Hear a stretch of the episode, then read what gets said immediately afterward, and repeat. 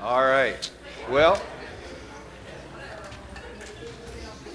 welcome to Friday night. You made it. We made it all the way to Friday. It's amazing. This week absolutely screams by. It's amazing how fast it goes.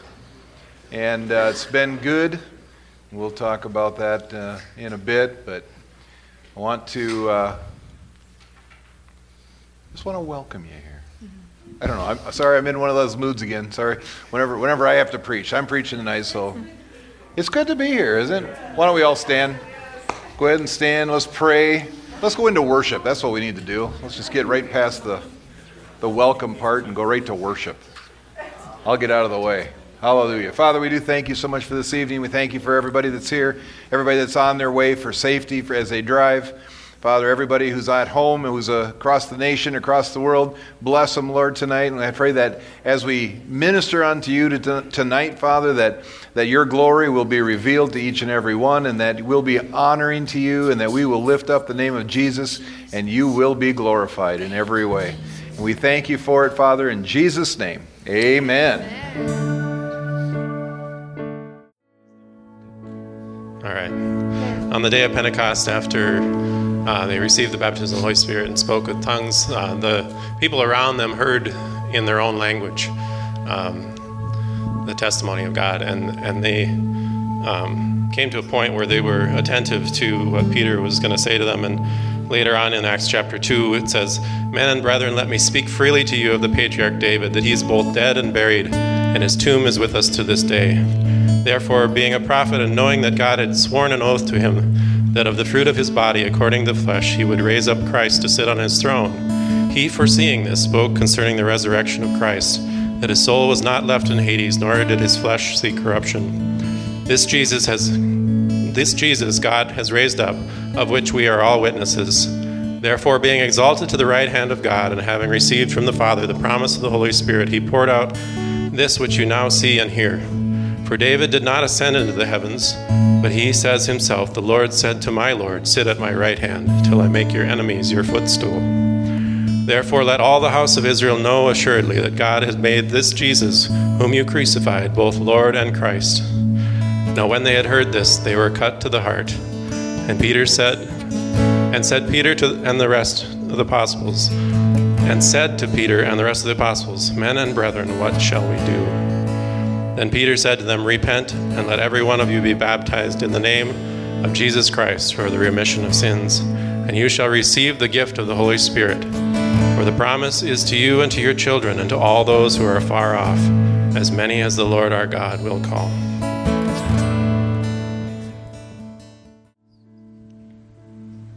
There's a communion going on here that is divine and directed by God.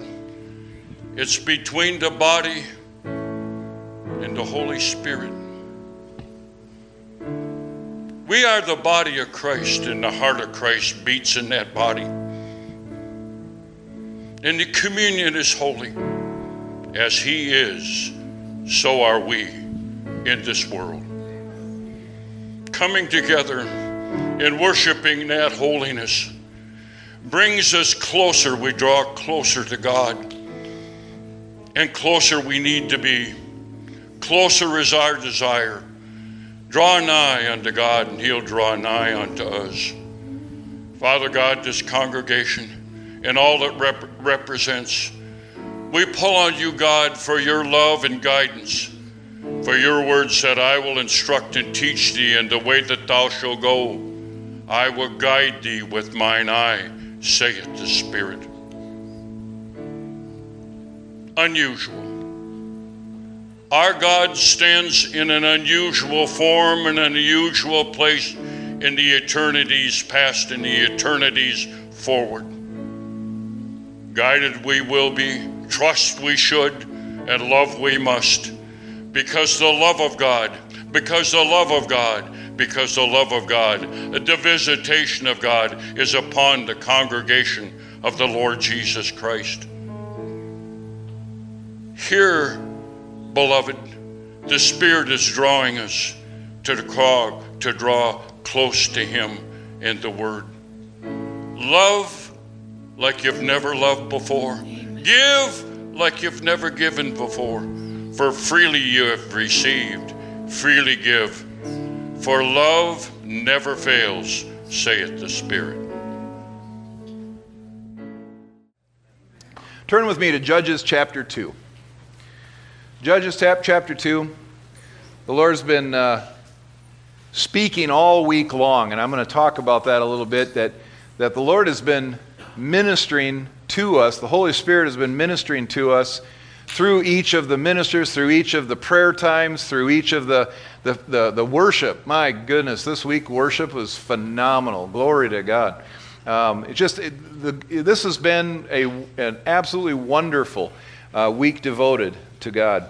And uh, but the Lord's been, you know, if, if you've noticed, I told you at the beginning of the the beginning of the week, watch what happens.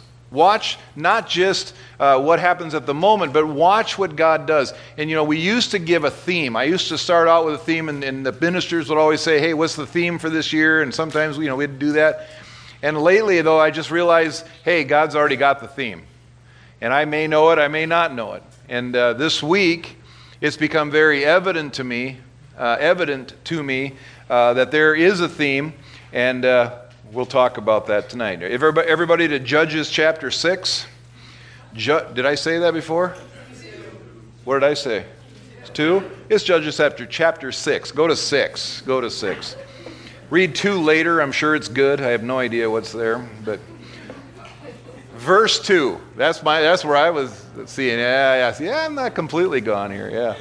Close, but not completely gone. Judges chapter 6, beginning with verse 2. And it says, And the hand of Midian overpowered Israel. Oh, man. Oh, man. What a great way to start out a sermon. With a defeat, you know, with, with loss, with with a bummer. You know, that's not, that shouldn't be how you start out, but well, just watch, it gets better. And the hand of Midian overpowered Israel. And because of Midian, the people of Israel made for themselves the dens that are in the mountains, and the caves, and the strongholds. For whenever the Israelites planted crops, the Midianites and the Amalekites and the people of the east would come up against them they would encamp against them and devour the produce of the land as far as Gaza, and leave no sustenance in Israel, no sheep or ox or donkey. That's just not fair. That's just not fair. They, they, they were brought into a land that was full of milk and honey. They were brought into a land where, where the grapes were, were so big that you know, a clump of grapes, the, the, uh, path, or the, the two men had to carry it on a pole. I mean, they were brought into a land that they were never supposed to lack, that they were always supposed to be blessed, and all of a sudden, here they are experiencing loss, experiencing a defeat. And it's not just one defeat, it's, it's a constant defeat. No matter what they did, every time they tried to get ahead, it's like it was stolen from them. You know, and it says, well, we will get there in a second, but they said there's so many of these enemies. They're so overwhelmed. It's like, uh, it's like locusts filling the land. It's overwhelming. It's too big. It's too much. I can't take care of it. I, I can't handle it. I can't solve it. Verse 7. Go down to verse 7. When the people of Israel cried out to the Lord, when the people of, the, of, of Israel cried out to the Lord on account of the Midianites. All right. I didn't I should have left one more verse on there. I didn't. Fill it in, read it whatever you want. Go to verse 11. Now the angel of the Lord came and sat under the terebinth tree at Ophrah, which belonged to Joash the Abiezrite, while his son Gideon was beating out wheat in the winepress to hide it from the Midianites. Now, for those of you who were on the uh, Israel trip, we were right there. We were right by that brook, right by that you know, and we were all looking around going, which rock was it that he was sitting on? I think it was that one right there. No, no, no, it was this one, you know, because everybody has an opinion. And, uh, but we were right there. I said, you know, it's, it's, kind of fun to sit and look at it, look, look at the area and, and, and realize, you know, somewhere around here is where this story happened.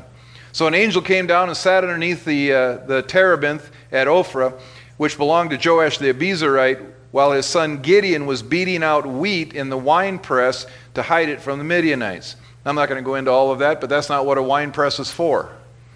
The wine press isn't for beating out wheat.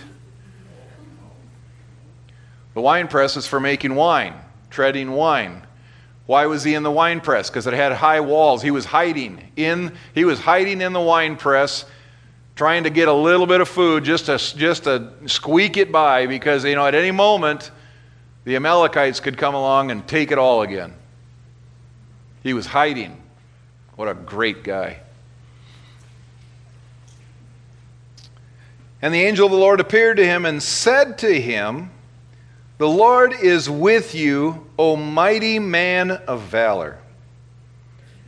And Gideon said to him, Say what? Who?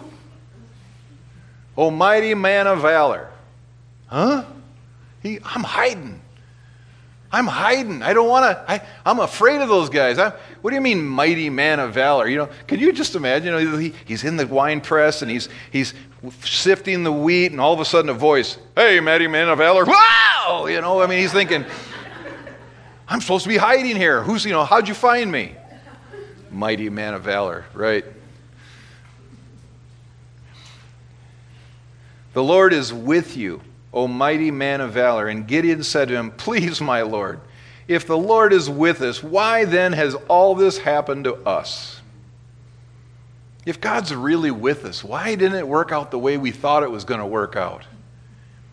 If God was really with us, why, is these, why has this bad thing happened to me? Why did this, this bad thing happen to my family? Why did this bad thing happen to my finances? Why did this bad thing happen in my health? Why, why, if, if God's really with me, why in the world are things not working out the way I should? Yeah, don't tell me that God is with me.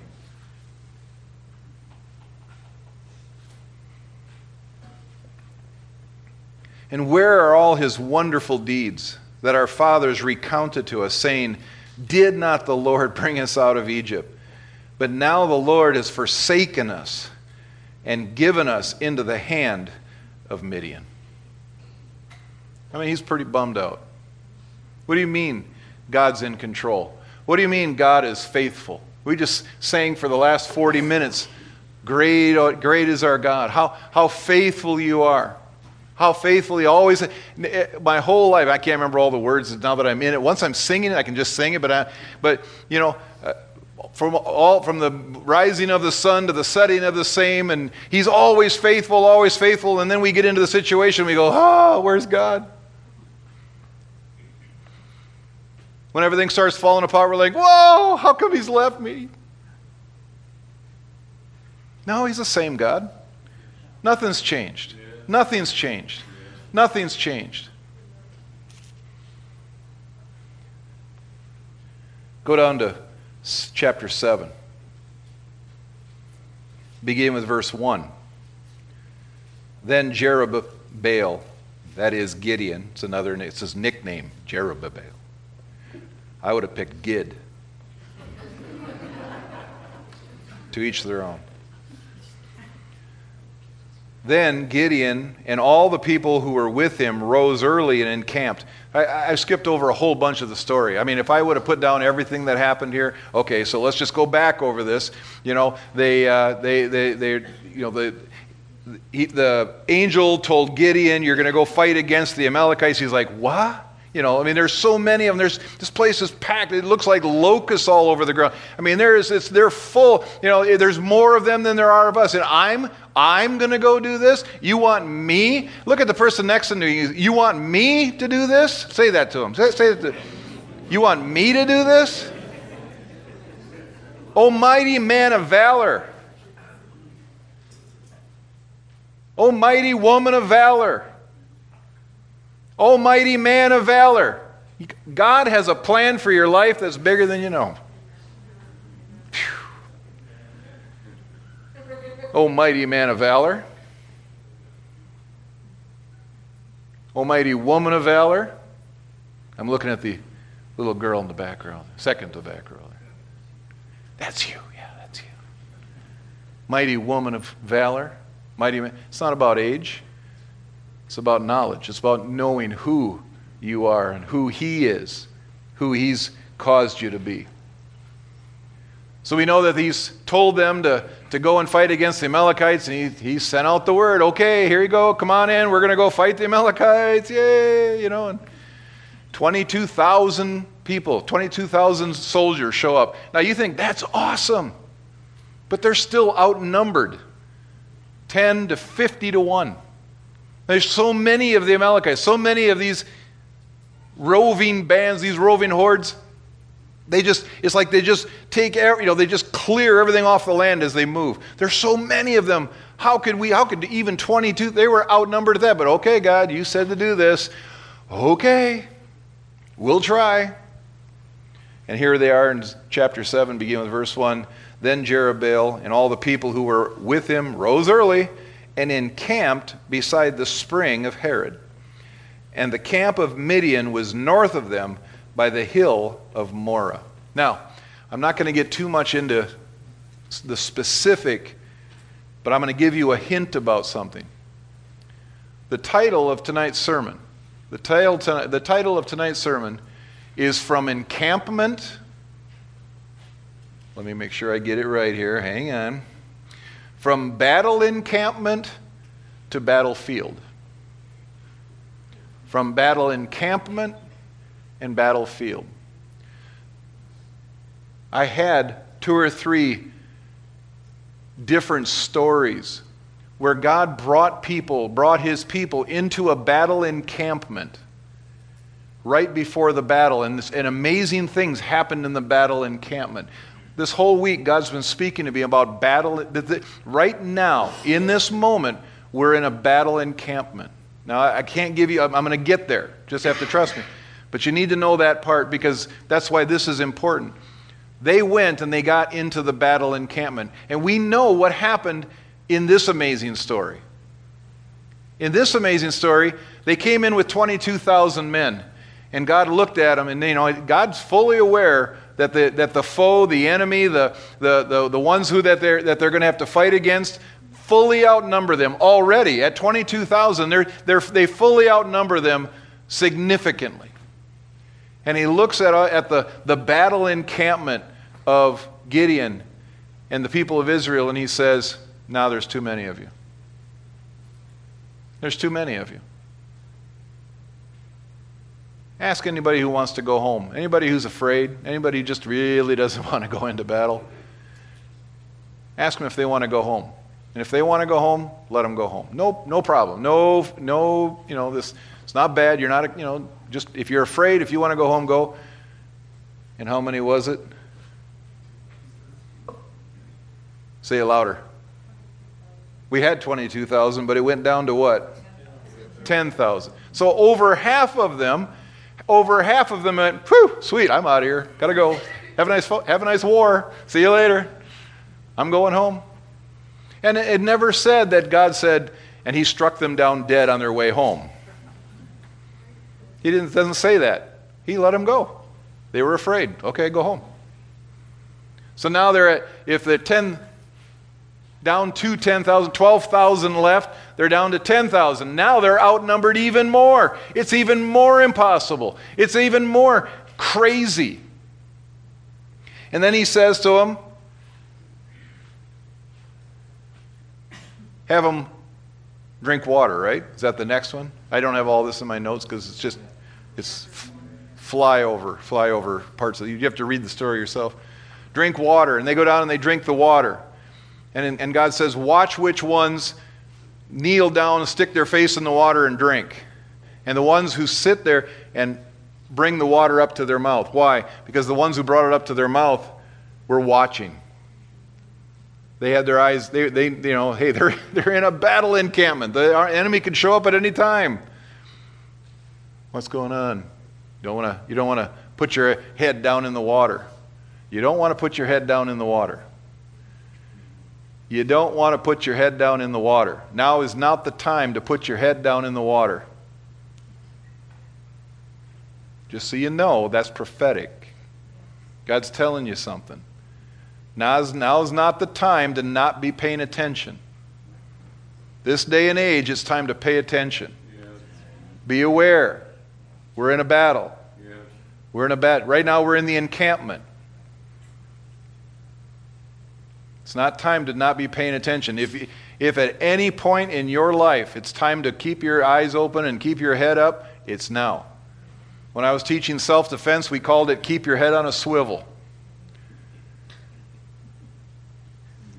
When you're in a, when you're in a situation and you're, you have an enemy who's attacking you, and he's, he's coming at you. You may beat him, you, know, you might fight against him, but then immediately you start looking and all, search and scan. Search and scan. Why do you search and scan? For his, his, his buddy who's coming up from behind you. Keep your head up. Keep your head on a swivel. Keep looking. Why? Because you have an enemy who's trying to destroy you. You need to be aware. Now's not the time to put your head down, relax, Get a big drink of water. Get that. You can get water, but keep your head up.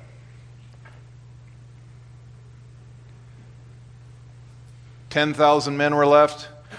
Nine thousand seven hundred of them stuck their head in the water. Three hundred of them lapped it like a dog. He said, "All right, you ninety-seven hundred, you can go home." What? We're going into a battle and you keep getting rid of people. You keep weeding people out. Why? Because he needs the ones that he needs. There's a reason. There's a reason for the last 20 years. Who told me that just recently? Oh, Shiloh. Shiloh had a, the Lord showed him something in prayer the other morning. And he said, The last 20 years, the Lord told him, the last 20 years has been preparation. Preparation for today, for now. God's been doing stuff in this church and our people and in the teaching and preparing people. He's been, he's been preparing our hearts. He's been preparing our minds. And it's been rough. There's been some rough spots. There's been, definitely been some rough spots. But in, for the, such a time as this, we're now ready. Whether you realize it or not, you're ready. You're ready. If you're here, congratulations pat somebody on the back and say, Congratulations, you're here. Good job. All right, here we go. Keep your head up. Don't look over. Yeah, don't, don't look down.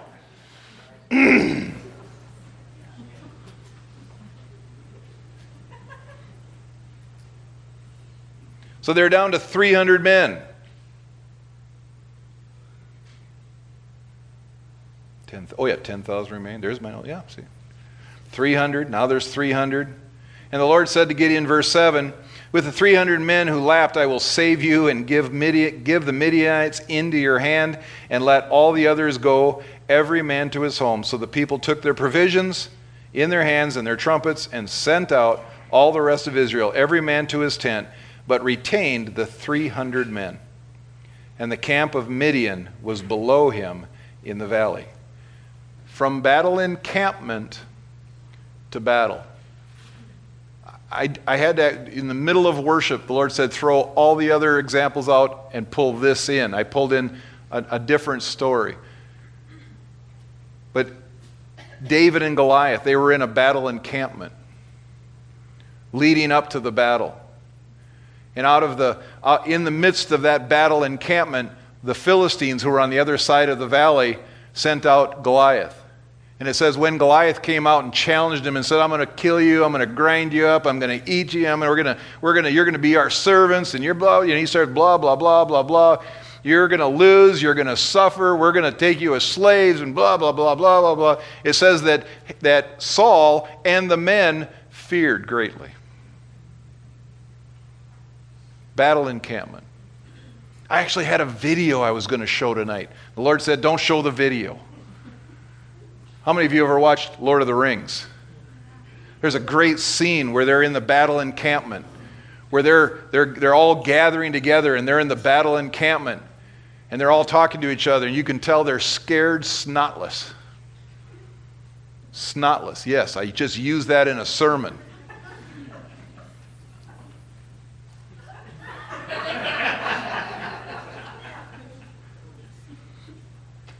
they're scared. And they're trying, okay, okay, guys, all right, here we go. You know, and the battle, the battle they were going into was overwhelming. Overwhelming. They, they had no reason to win that battle.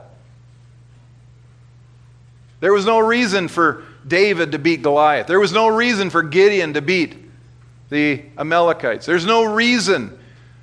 Over and over and over again, Israel should have never won. They should have never prevailed. They should have been wiped out thousands of years ago. But they still exist. Because God has a plan for them. Doesn't matter what the doesn't matter what anyone who has ever oppressed Nebuchadnezzar.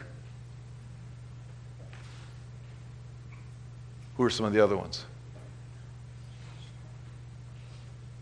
Jehoshaphat was against the Israelites? Who, who, who oppressed the Israelites? The Egyptians. Who else? Haman, yeah, they should have never survived that one. They should have. They're already in in uh, uh, uh, uh, captivity. They're already in captivity in Babylon, and now Haman wants to kill them all. And he gets an edict. He gets the he gets the the, the head of the whole world at that time to say, "Hey, on this certain day, we're going to kill all the Jews." Yeah, okay, go for it. Have fun. They should have never survived that. They should have never survived all the Romans. They should have never survived that. They should have never, when they were dispersed, how many times and, and brought back and dispersed and brought back, they should have never survived World War II.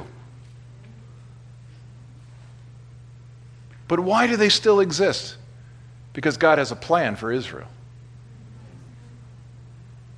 And we have a better covenant.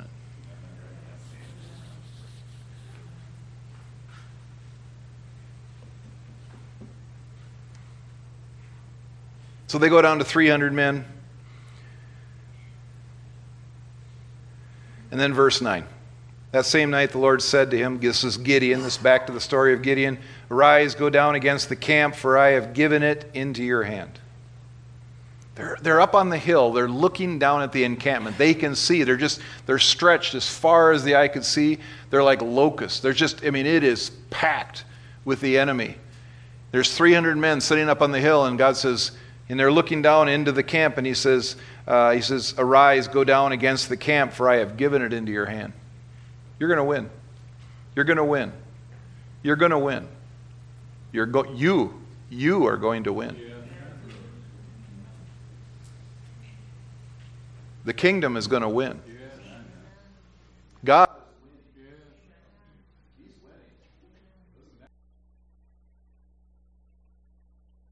along the valley like locusts in abundance, and their camels were without number, as the sand that is on the seashore in abundance.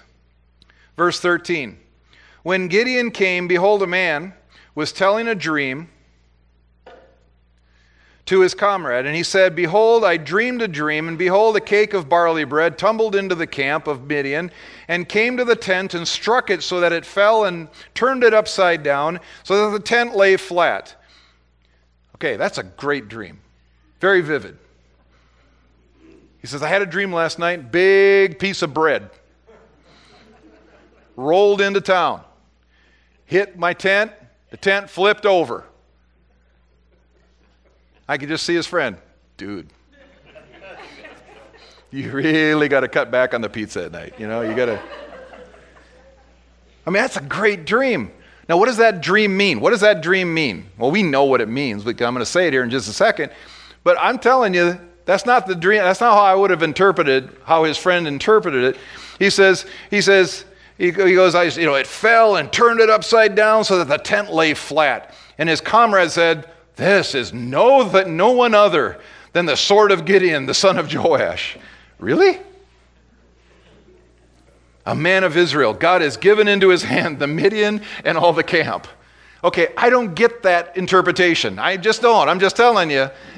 There's some things, you know, I mean, the, the whole fat, you know, seven fat calves and seven lean calves. I get that one, okay. A big loaf of bread rolling in and hitting a tent, that's, that's Gideon. Yeah, of course, that's Gideon.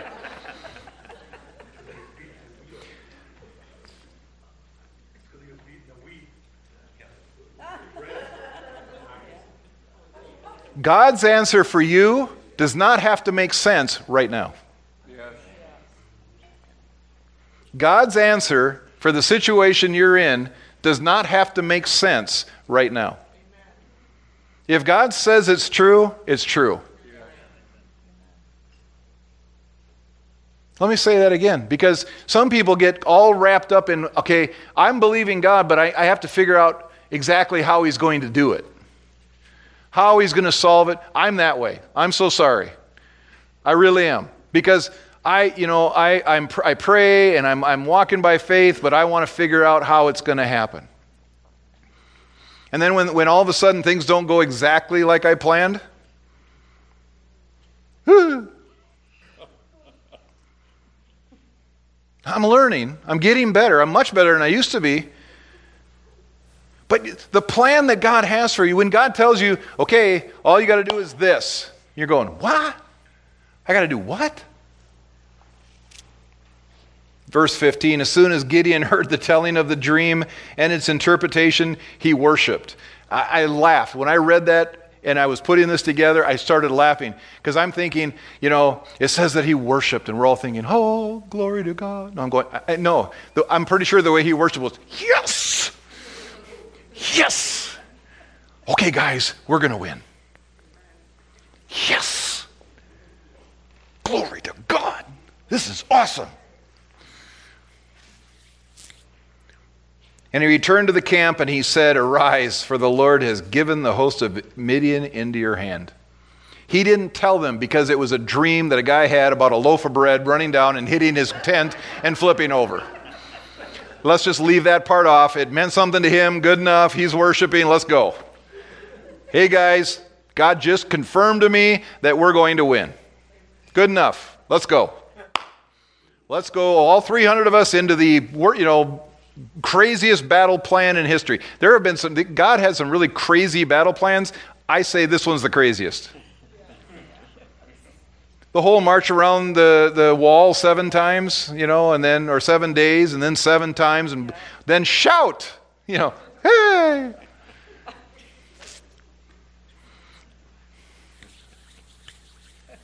Crazy plans. But the one that God's going to tell him to do this time, you know, here next, that, this one is the craziest. As soon as, you know, so that's verse 15. Verse 16. And he divided the 300 men into three companies and put trumpets into the hands of all of them and empty jars with torches inside the jars. And he said to them, Look at me and do I do likewise. I'm sorry. I just I, when I read the Bible, I actually think of what it actually looks like. He goes, "Okay, men, God has given me a plan. This is what we're going to do. All right? Take this torch. All right, torches. Torches are good. We can burn down the camp. Good. And then put a jar over it, okay? And then, in the other hand, don't pick up a sword or a spear or a shield or don't pick up any kind of a weapon. Pick up a trumpet. Okay, okay, 300 of us, we're going to attack the camp with a torch, a pitcher, and a trumpet. Okay, here we go, guys. That's why I'm pretty sure he said in verse 17, Look at me and do likewise. Because they're, you know, he's telling them you're going to take a, a, a, torch, a pitcher, and a trumpet, and you're going to, we're going to, we're going to surprise them. We're going to scare them or something. I don't know. And I'm sure they're all looking at him going, What the heck is he talking about? What is he talking? The guy's. And he's going, Look at me. Do like I'm doing. So he's in. Gideon's in. He's decided, I'm in. I'm going for this. This is what God told me to do. This is what God told me to do. I'm in. I know it's crazy. I know it's nuts. But if the leader's not in, eh, nobody else is going to be in. So if God tells you to do something crazy, if He tells you and he's, he's expecting you to lead somebody else into doing it, you better just do it. Because nobody else is going to if you don't. Because it's crazy. You know, I mean, like if some God tells you to do something really, really crazy, like, you know, have a network of 24 churches in 10 years, that's crazy. That's nuts. Okay, guys, here we go. We're gonna we're gonna take the valley. We're gonna plant churches all over the place. I still remember the first Sunday I shared that, and people in the room are like, "What's he talking about? Where did that come from?"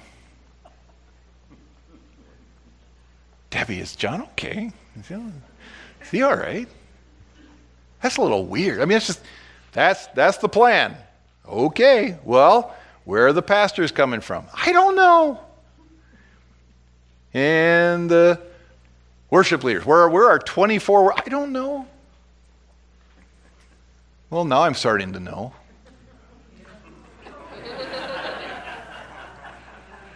Where are the youth and children's workers coming from? Hmm. Where are the counselors coming from? Hmm. Start to pull together here. Well, we're also three or four years into it, so probably should be seeing something. When I blow the trumpet, verse 18 says, When I blow the trumpet, I and all who are with me then blow the trumpets also on every side of all the camp and shout for the Lord and for Gideon. Why did he add in Gideon? Do you ever wonder about that? Huh? They were scared of Gideon. Exactly. They, they had been, you know, that guy with the dream, he's been going, oh man, I had a dream. Oh, it's Gideon. It's Gideon. You know, oh, it's Gideon. Why would they? He was hiding in a wine press. You know, how could his name become so famous overnight? God. So, for the Lord and for Gideon, ah, everybody freaks out. It's Gideon. I know it. We know the rest of the story. They got up on the hill. Okay. And they shouted, they, they, they blew the trumpet. Okay, break the pot, the, the, the flames. Now they're encircled on three sides. There's only 300 of them. I still remember the Gulf War One when I remember uh, they, they were they, they uh, the, the plan. What, what everybody thought was the Marines were coming in from the from the ocean, you know, and that's what that's what the, the, the Iraqis they were convinced they were convinced that the Marines were coming ashore and they'd heard about Marines and they, there was stories about Marines. They were very afraid. They were very afraid. So the Marines are justifiably, I'm sure. And then, so there, you know, there's that, oh, the Marines are coming and, and, and the whole time the army is out in the desert, you know, for weeks ahead of time building up this army that they drove into Baghdad, you know. But if you remember, I don't know if you ever heard this, but the, the first attack was a, you know, a, a group, and I don't know how big a group, of, of Navy SEALs that attacked from. The, I know. Ooh, yeah, right. He wants to be a Navy SEAL, just so you know. He's, he's, his whole, he's training. But it was, a, it was a group of Navy SEALs, and, and I think, I don't know how many travel in a group. I, I'd be making it up, I don't know. But it was like 20. 20 of them sat off the, in the ocean and just started attacking with machine guns and everything. And everybody goes, Oh, they're coming, the Marines are coming. And then the army just drives up into Baghdad. Isn't that amazing?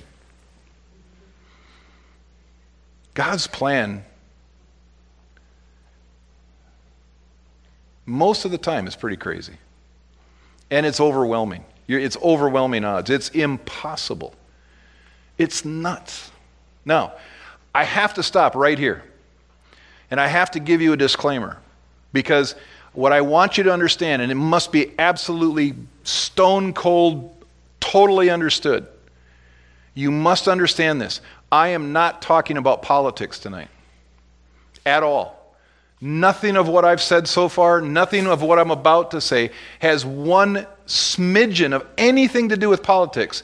It has everything to do with the kingdom of God and has everything to do with the spiritual world.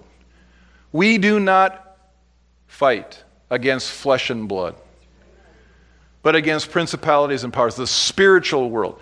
This fight that we're in is is has yeah okay we see symptoms all around us we see symptoms of lawlessness we see those are symptoms the root of the problem is there is darkness in this world and it's taking people to hell every single day and this battle is not against people, it's not against you know, ideologies. It's not against uh, uh, political parties. It's not against governments. It's not against other countries. This has nothing to do with that. So I really, you need to understand. I'm not talking about what happened this week. I'm not talking about what happened over the last month and a half. I don't, that is not what we're talking about. I'm talking about God has a plan to, to, to, to rob hell of, of, of lost people but it's going to be a fight. And it's going to be a fight. Now, now that you know what I that that and I'm not I'm not kidding, I'm not I'm not trying to I am that's the absolute truth because what I'm about to say next you need to hear. The battle is upon us. Yes. The battle is upon us. The battle is upon us. The battle begins now. The battle is now. The battle is now. Now, the moment I said that, I knew this, man. When I, was praying about tonight, when I was listening to the Lord, I knew that when I that He told me, "You're going to say this. You're going to say the battle is upon us." And when you do, many hearts will go. That's what they felt in the battle encampment. I mean, I don't care how brave you are. I don't care. I don't care how much you've trained. I don't care how tough you are. I don't care how you know you've proven yourself in, in, in training and practice.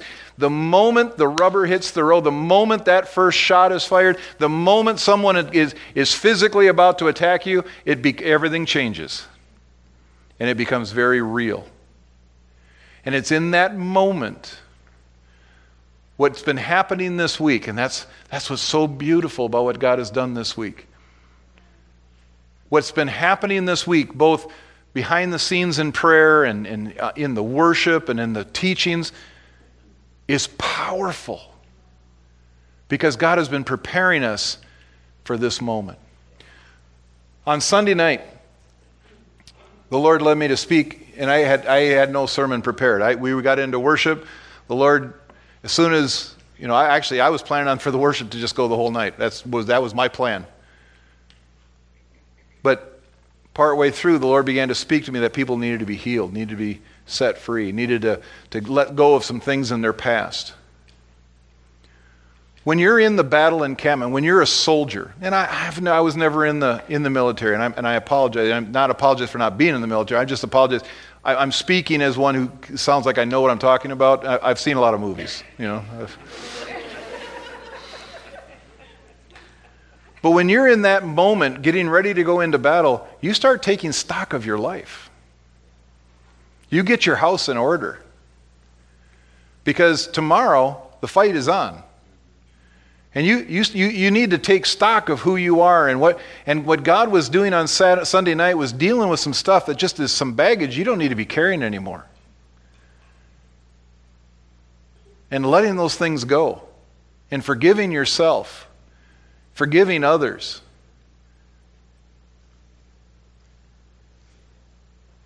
So that's what happened on Sunday night. On, on Monday morning, uh, Pastor Jonah Fetzer led prayer, and that was one of the things on, on Sunday night as we were going through the service. The Holy Spirit spoke to me, and He says, You're not going to lead prayer this week. I've, I've always led the prayer. I've always led all the, almost all the prayer, unless I wasn't here for one reason or another.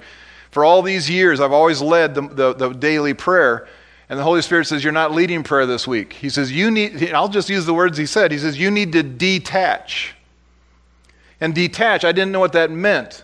Well, part of it is on one day I was so busy selling a house, I couldn't focus, okay? Somebody else had to be in charge. Just so anybody knew we sold our house this week. Hallelujah.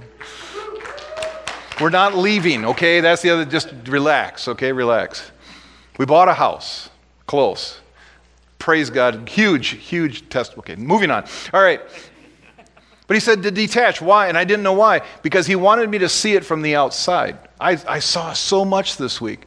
He revealed so much. But Pastor Jonah Fetzer uh, led prayer, and he started out by saying, by talking about, enter into his courts with praise.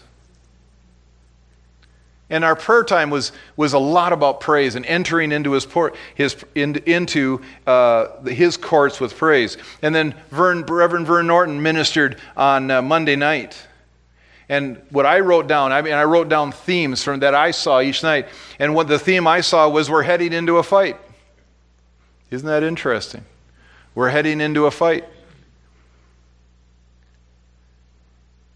But as, but you know, Jonah, as we prayed that day, it was because God was moving Vern. That was part of the prayer was that God was moving Vern, and He was moving to prepare the first stages of what was about to, what's, what is has been happening this week.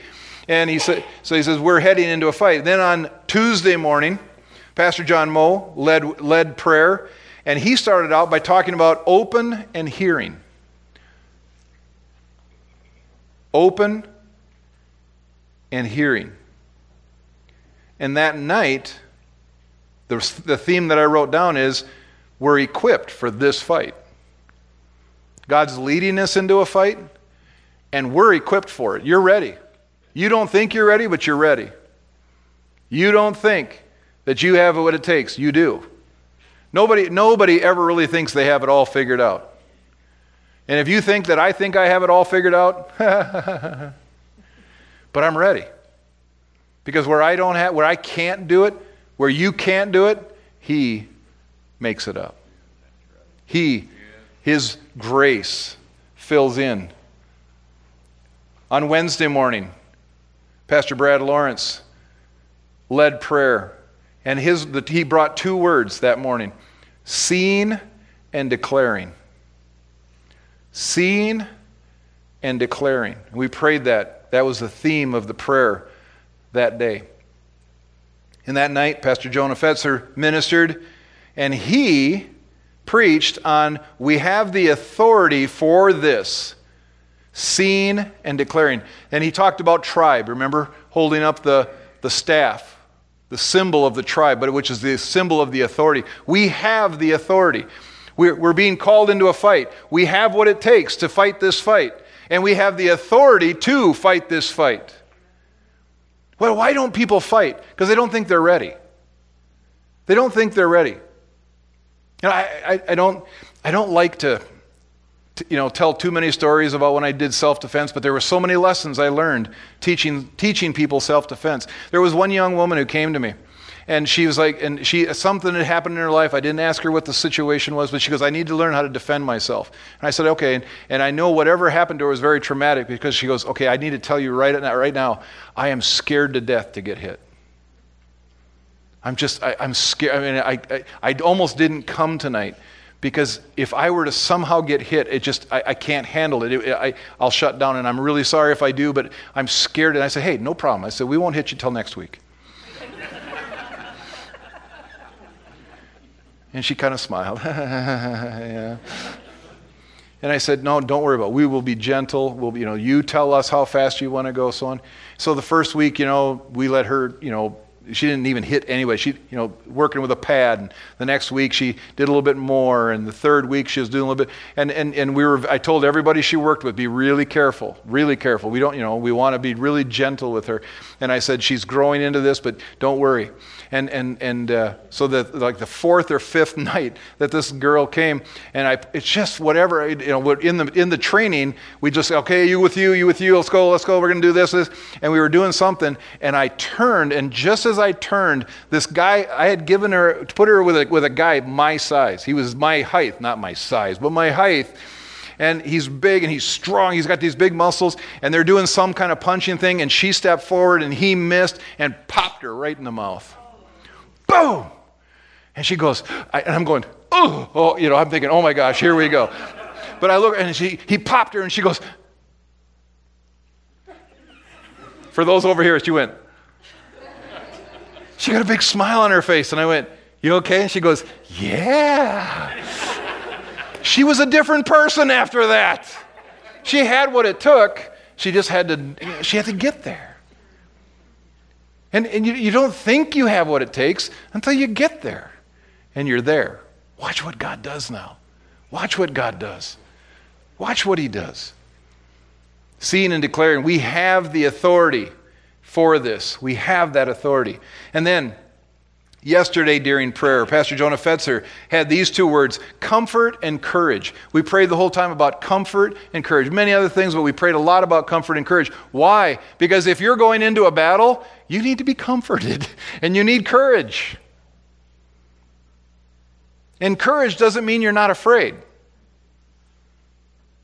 I've always said, I know somebody else probably said it. I've looked for a quote and I've not found it, but you know, I've always said the difference between, between uh, uh, cowardice and courage is direction.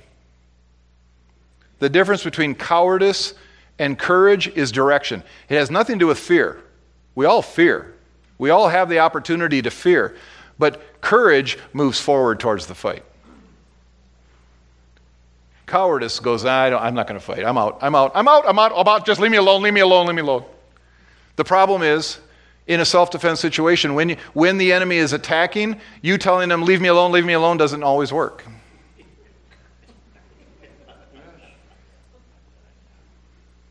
Then you're just a victim. And they're okay with that. The devil's really okay with it. You want out of the fight? Oh, I'm out, I'm out. Don't, don't, don't bother me, devil. Don't bother me. all right, all right.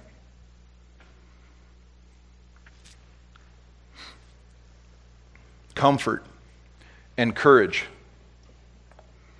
And then last night, Pastor John Logan spoke on gathering gathering into the encampment.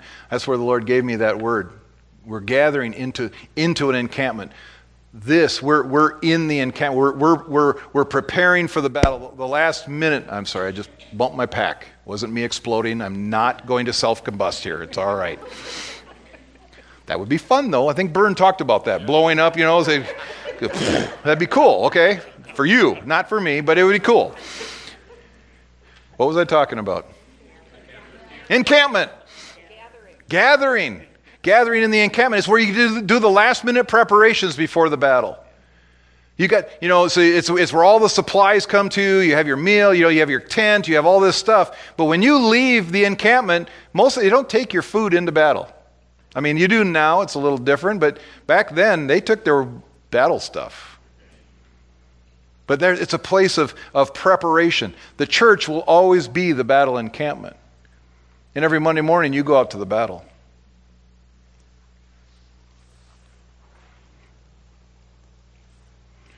Gathering, awakening, tethered.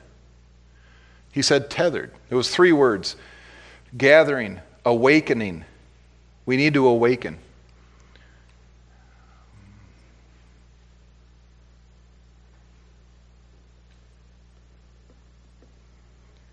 Some some think that they can slide out of this life without engaging in the fight. Let me say that again. Some think that you can slide out of this life without engaging in the fight. Some older folks think, I'm disqualified. I, am I'm, I'm too old. I'm, I'm, I just, I'm just going to slide out, out of here and you guys, you young bucks, man, you, you guys, you go into the fight. Yeah, good. Way to go, guys. I'm cheering you on. I'll be one of the great cloud of witnesses. No. You're here for a reason. You wonder, you wonder why you're still here? You know I'm talking about. You know why you're still here?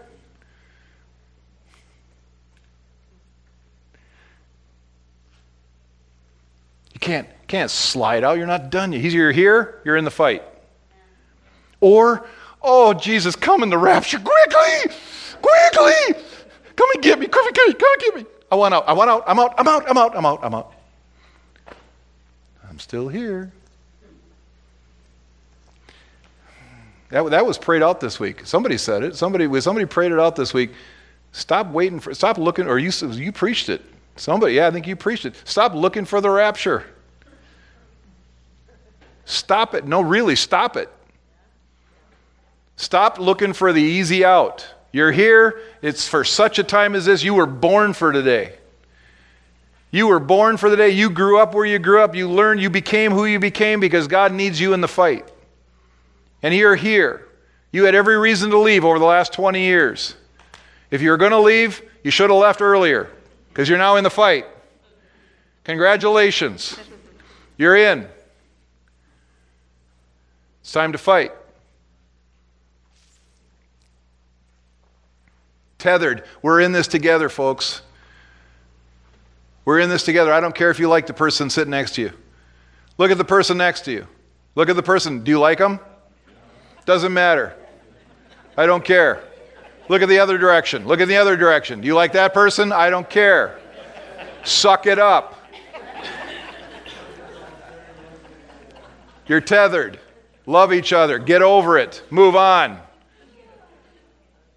It was prayed out. Somebody said it today. It was prayed out today. It doesn't matter if you don't like your, the person you're fighting next to. You're going to need them tomorrow. Get over it.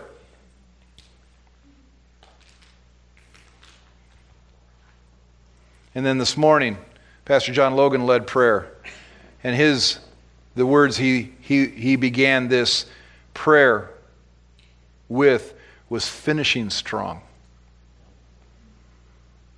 Finishing strong. We're going to finish strong, folks. This I'm so excited. I am so excited about the days ahead. We are going into the battle of the ages. Glory to God. And we're on the right side. We're on the right side. You could be on the wrong side. Many of us had a chance, had choices to, to be on the wrong side. Some of us were longer than others. But you're on the right side. You win. I, I, you know, we've already read the book. We win. We've already heard the dream. We've already heard. He's given, us, he's given this into our hands. We just need to move forward and not give up and not quit. I don't care what the world does. I don't care. I really don't. I have actually come to the point where it does not matter to me what, what taxes are like or the stock market or the, or the medical epidemic, whatever is going on. I don't care what the world say. I don't care. I know what God has said to me. We just heard this week. If you, I don't know if you watching the news. I don't watch the news anymore. Somebody told me what happened on the news. Thanks a lot.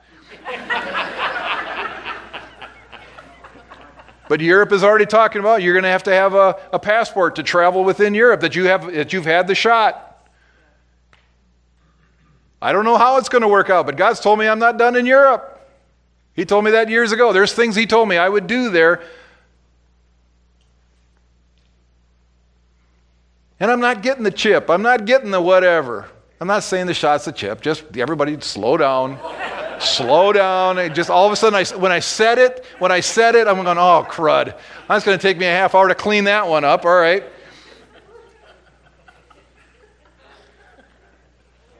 I had actually damage control. I, I, I, had actually skipped way past the shot. I, I don't. Well, what if what if the Antichrist comes on the scene and we have to have the chip to be able to buy and sell? Then food is going to miraculously appear on my plate. Because my God says, He shall supply all my needs according to His riches and glory, not according to some government's edict that says I have to have a chip to buy and sell or whatever, a tattoo, whatever. I'm not against tattoos. Come on, I just. That's what takes so long. I could preach this sermon in 15 minutes, but it's explaining everything, doing damage control. We're going to finish strong.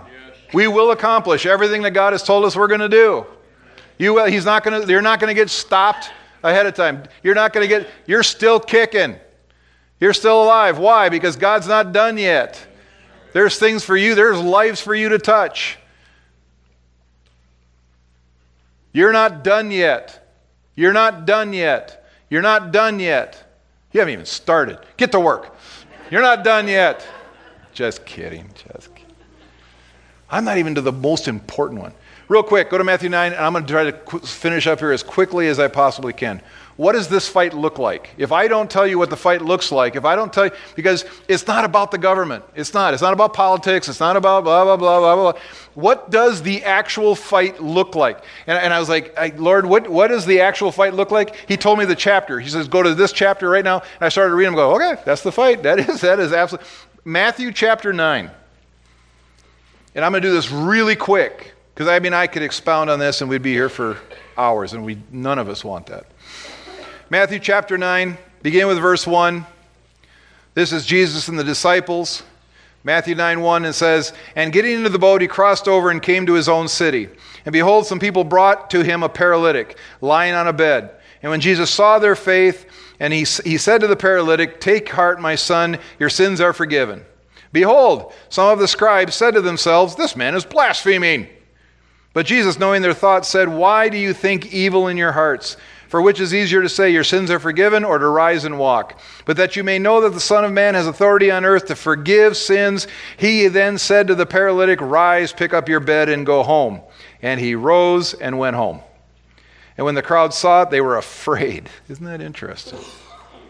And they glorified God who had given such authority to man. That's a picture of the battle. picture of the battle is Satan has been, has been tormenting human beings since the garden. He's been lying, killing, stealing, destroying, bringing death and destruction to this world. And Jesus walks into town, and the guy is paralyzed. I don't know how to do surgery on anybody. You don't want me doing surgery on you. I mean, I, I could maybe take out a sliver. But this guy's paralyzed. He's paralyzed, can't walk. And the kingdom that he represented, the authority that he had, took the battle to Satan and he said, Rise up. Your sins are forgiven. Rise up and walk. And he did. That's the battle. The battle is going after whatever Satan has done to destroy somebody's life and turn it around. And you have the authority to do that. You have, you're, you have the authority. You have what it takes to fight that fight. We're in the fight. So, how do we do it? Tomorrow, I, I am convinced that over the next weeks, day, days, weeks, months, years, you're going to have more and more opportunities when you're walking past and somebody's sick and you're going to go, Hey, can I pray for you? Well, okay. Pray, and they're healed instantaneously.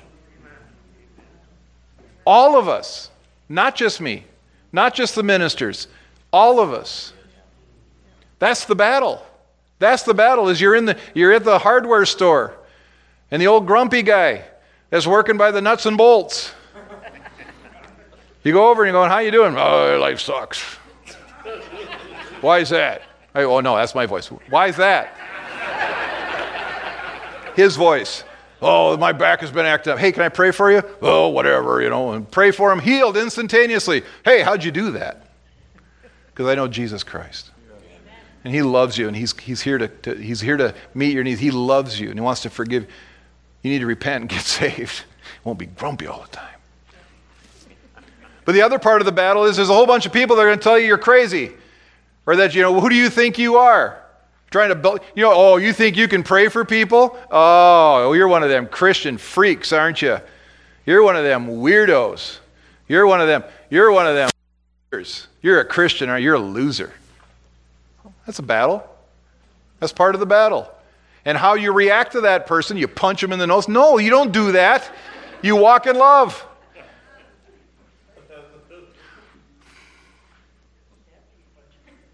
Oh, Okay, okay.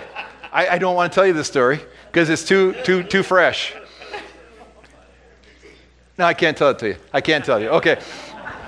I'll, I'll, I'll run it past Deb and maybe I'll tell it on Sunday. Okay. So I won't be telling it, I'm pretty sure. So that's one part, that's one part of the fight. Verse 18. Go down to verse 18 real quick. And while he was saying these things to him, because then he goes on and starts teaching him. Once that girl got, or once that guy got he, uh, healed, he got up and well, he, then he starts preaching. Well, then in verse 18, while he was saying these things to them, behold, a ruler came in and knelt before him, saying, My daughter just died. But come and lay your hand on her, and she will live. And Jesus rose and followed him with his disciples. And then, while he's going to go do that, a woman comes up to him who suffered a discharge of blood. We've heard this story many times.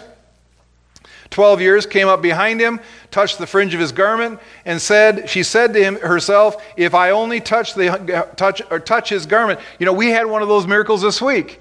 You know, we were worshiping, we're praising God, and somebody got healed of gout. I mean, we didn't know, you know, it wasn't like, okay, we're now going to have a healing line for gout. Anyone with gout? Does anyone have gout? I still remember I heard a pastor one time. He wanted to, he wanted to lay hands on somebody and, and heal. He had never done it before and he really wanted to do it. And so he was like, Oh, I'm so excited. And he's like, Okay, God, just lead me to somebody who, you know, who needs healing. And so he walked in this room and, and he, he's, there's a guy across the, across the room and he says, uh, he says, and the Lord spoke to him and says, Go over and ask him if there's anything you could pray for him for. And he goes, Oh, praise God. I'm so excited. Let's go. Okay. So he goes over and he goes, Excuse me, sir. He says, I'm wondering, I'm a pastor. I'm wondering if there's anything I could pray for you for. And the guy goes, Oh, yeah. Actually, he says, I do. He says, Oh, what can I pray for you for? And he's thinking cancer, you know, he's thinking blind, you know, who knows? And the guy goes, I have a goiter. And the, and the pastor goes, A goiter? Really? A goiter. That's not, that's not cool. Goiter. Well, It doesn't seem all that, you know, great, uh, except for the guy who's got the goiter. And it, from, do you even know what a goiter is? No, see, they have no idea. A goiter is a growth in your throat, or I don't know if it can be anywhere else, because it's lack of iodine in your body, right? Hey, seventh grade science right there. They said I would never use it, but you do. Okay. Goiter. Gout. You know, gout, really? Yeah, God cares about people. He wants them to not be in pain. And she, we're just minding our own business and, she, and somebody gets healed. Glory to God. That's the battle. Somebody got set free. Somebody got set free. Hallelujah. Glory. We're in the battle. Twelve years came. She said to him, If I only touch the, his garment, I will be made well. Jesus turned, saying to her, Take heart, daughter, your faith has made you well. Then we go on to verse 23. Jesus came to the ruler's house, saw the flute players and the people uh, making commotion, or the crowd making commotion. He said, Go away, for the girl is not dead but sleeping. Okay, that just, you know, that's freaky. Okay, they know she's dead. He may have you do something. He may have you do like a clay pot and a torch and a trumpet thing, where you walk in somewhere and go, Hey, they're not dead, they're just sleeping. And the doctor goes, Right. Yeah, we have a we have a, a sleeved coat for you. Yeah, exactly.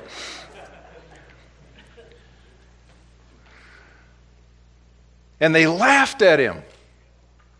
And they laughed at him. And they laughed at him.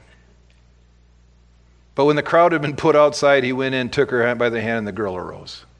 That's the battle. Raising the dead, healing the sick, preaching the gospel. And the report of this went through all of the district, and Jesus passed on from there. Two blind men followed him. Have mercy on us. He heals two blind men. Then he says, Don't tell anybody about it. And they went and told everybody about it. And as he was going away, a demon possessed man who was mute was brought in. When the demon had been cast out, the mute man spoke. The crowds marveled. Never has anything, never was anything like this seen in Israel. But the Pharisees said, He casts out demons by the prince of demons. That's the battle. That's the battle. The battle is you have authority. You're called into the battle. You have the authority to, to be in the battle. We've been trained. We have what it takes to do this. We just need to go do it. We just need to start doing it. Well, when, you know, when is it going to happen? Tomorrow. Yes. It's going to happen tonight. It could happen tonight. Absolutely could happen tonight. Could happen tomorrow. Could happen the next day. You know, I was, I, you know, one of the last times, something, we were here, the guy, the, the guy who was putting in this floor. I came in. You guys, yeah, he told, he told you that testimony. I didn't even know that. Yeah, I didn't know it happened until you told me. The guy who was putting in the, the, the concrete floor here, or the, the epoxy floor.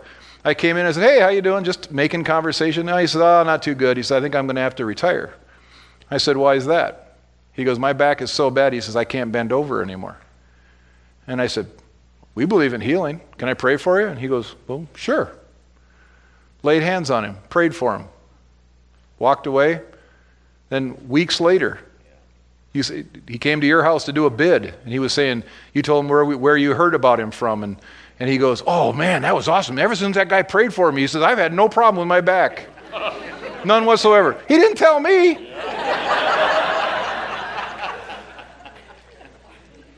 Why is it because I'm so special? No. Trust me. It's because I know Him. He's special. And we're in the fight, setting the captives free. Healings can happen anytime. You can pray for your kids. My kids have prayed for me. I told that story so many times. Tally was two or three years old, barely old enough to talk. I'm sicker than a dog. I'm laying on a, on a, on a chair, but they've never heard, my kids have never heard you, that God won't heal you. Never once from my lips two or three years old. I'm sicker than a dog. I'm laying on the, on the, on the chair, and Tally walks in. right one? Right one? Or the. Yeah, that one. Okay. Dad, Daddy not feel well? No, Tally, I don't feel well. I, I pray. Oh, okay. Daddy, Amen. And I went, Oh, that's, thank you, sweetheart. She walks away, and all of a sudden I go, Holy cow. I got up completely healed. Three years old. Believes God. If, if, that, if, if a three year old can, can pray that, any of us can pray it. Because it's not you. Because I know it's not her. I know it's not her. That's the fight. The fight is, is setting the captives free. Verse 35, after they said, He casts out demons by the prince of demons. Verse 35, and Jesus went throughout all the cities and teaching in their, their synagogues and proclaiming the gospel of the kingdom and healing every disease and every affliction. And when he saw the crowds, he had compassion for them because they were harassed and helpless, like sheep without a shepherd. This world is harassed and helpless. And they don't have a shepherd. And they are lost, man, and people are scared to death scared to death. I, I, I, saw it. I'll tell you this part of what happened this morning. I'll tell you this part. I don't have to run this past Deb. I, I, I met a guy this morning at, at uh, Home Depot, and you could, I could just see the fear in his eyes. He's scared to death. Six o'clock in the morning. I'm there at six o'clock in the morning getting, getting some parts for the house. And this guy is masked up, and I mean, nothing about nothing against masks. I'm just saying, but it wasn't that. It was the fear. It was palpable on him. And I just, my heart went out to him. But, I, you know, I was looking for an opening. I was looking for a way to just say, man, is there something I can do for you? Can I help you?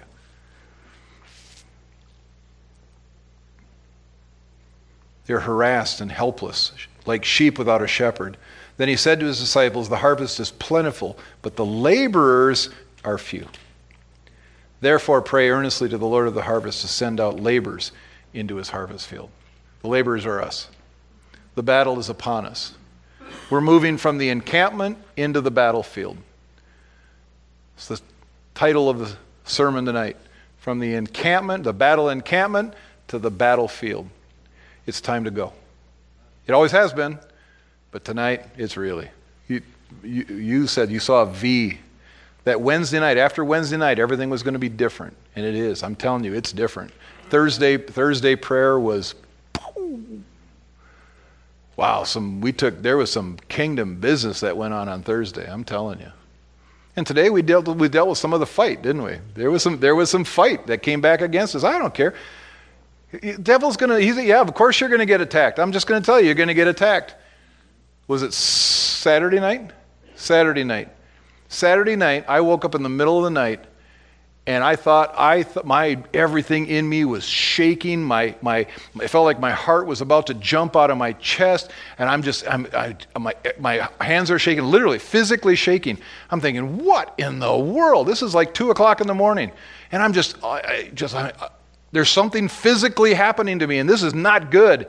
And I got up, got some clothes, I went downstairs, and I started praying. I'm praying, and I'm praying. And Debbie says, Are you okay? And she, I said, No, this is what's going on. And, and then she went over, turned over, and went back to sleep. And then I, so I go downstairs, and I'm, and I'm praying, I'm praying. I finally fall back to sleep about 5 o'clock. About three hours later, I fall back to sleep. S- Sunday morning, about 5 o'clock.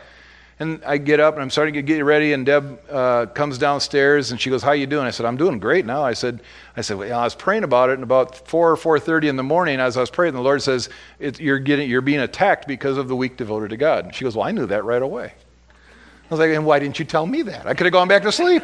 No. You're going to get attacked. It's a fight. But don't, don't shrink back from it. Don't shrink back. We have a rule in self-defense, and I'll do the last story of this one tonight. If they punch you once, you pu- if they punch you once, you punch them ten times.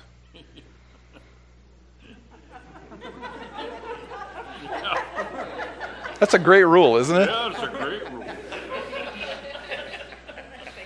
If they punch, if they if they kick you once, you punch and kick them twenty times. How many? I had an instructor one time say we were we were training with the Israelis. weird sense of humor. So that's why you laugh, isn't it? Because it's a weird sense of humor. We're, we're training with, and these guys are Israelis. They were soldiers. They, they're still soldiers. Many of them were still soldiers. One of the guys that we trained with was a, was a, he was what they would call, not, you know, they don't call it special forces, but they were their anti-terrorism task force. They, he fought every day for 25 years. Literally every day. He went into situations where his life was on the line for 25. He finally, his wife made him quit and said, you, You're done. You got to be done. And then, so we're, we're training with these guys, and they're intense, and it's crazy, and it's fun. It's so much fun. And we're training with them, and somebody goes, In this technique, how many times should I hit him? And we're all wondering the same thing, but the instructor goes, ha! How many times do you hit him until he changes form? yes. Yeah. I was just like, I love this stuff. This is, how many times do you hit him? Until he changes form. What do you mean? Some of you are going, what does he mean by that? Till they crumple and go to the ground. You just keep fighting. I'm sorry. I'll... That's the intensity we need in, in spiritual warfare. Is I don't care, he punched me once, look out. Yeah, you've heard that phrase, whatever, whatever doesn't kill me, you know, makes me better, stronger. No, no, no. Whatever kills me, better start running.